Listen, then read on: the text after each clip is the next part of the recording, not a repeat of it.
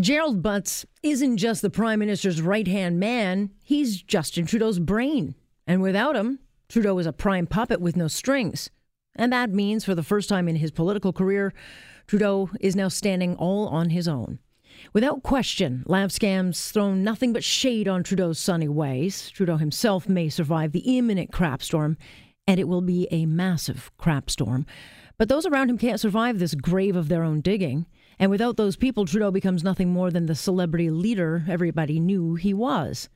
After two weeks of Trudeau telling us that there's, well, nothing to see here, that this whole lav scam is a witch hunt, a fishing expedition, a partisan attack, Gerald Butts sneaks out the back door with a resignation that's being done with the hope it will douse a dumpster fire, quickly turning into an out of control infernal. Butts made it clear he never pressured the former Attorney General, that it was he who convinced Jody Wilson Raybould to even run for the party to begin with. Never once does Butts take responsibility for what Trudeau says didn't happen, nor does he accept anything that actually did happen. Okay. So if there's nothing to see here, why is Mr. Butts leaving? Why did Wilson Raybould leave? And if Butts truly has done nothing wrong, why wouldn't the prime minister simply waive privilege and allow her to speak? You know, clear all the, you know, the air about rumors we've been told it never happened, or why maybe why not unite the party, or I don't know, save his buddy Butts? Well, because in politics, nothing is ever done by accident, and because clearly Butts knows that the second JWR opens her mouth, he's done. But without question one of the most powerful men in the country only quits suddenly if more is about to hit the fan.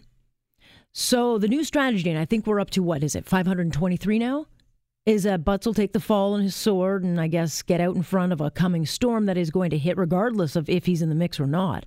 Blunt the message by taking a bullet but not accepting the blame. It'll stave off the damage to a degree, but it's not going to save Trudeau because the reality is Trudeau, and Bess, uh, Butts are besties. There is no one Trudeau trusts and relies on more than Mr. Butts. They went to university together. They are the, the yin to each other's yang. And it's Butts who convinced Trudeau to run for PM. But it's actually Butts who's been running the country. You know, he decides on policy, strategy, and it is very much Gerald Butts who programs Trudeau with his talking points, his performances, and those costume changes. I mean, without him, and we're assuming that he will not be helping quietly on the sidelines, Trudeau's style will soon be overshadowed by the reality of how little substance he actually has leading his team into the next election. Because it is Mr. Butts who is the architect of all things hope and hard work. And without him, Trudeau now only has himself to rely on in the middle of a poop storm that's getting bigger. And well, we all know what happens when Mr. Trudeau falls off a Butts script. You know, uh, that's a difficult one, um, uh, but ultimately, um, yeah. Yeah. Butts' resignation is just the latest chapter in what can only be seen as a liberal gong show. I mean, try as they might to turn the page on this whole scandal, Butts' repeated insistence he's done nothing wrong assures us that indeed something is not just very wrong, it's about to hit the fan. But arrogance has always been an Achilles heel for the Liberals. It may just be the fatal blow to Justin Trudeau in one term.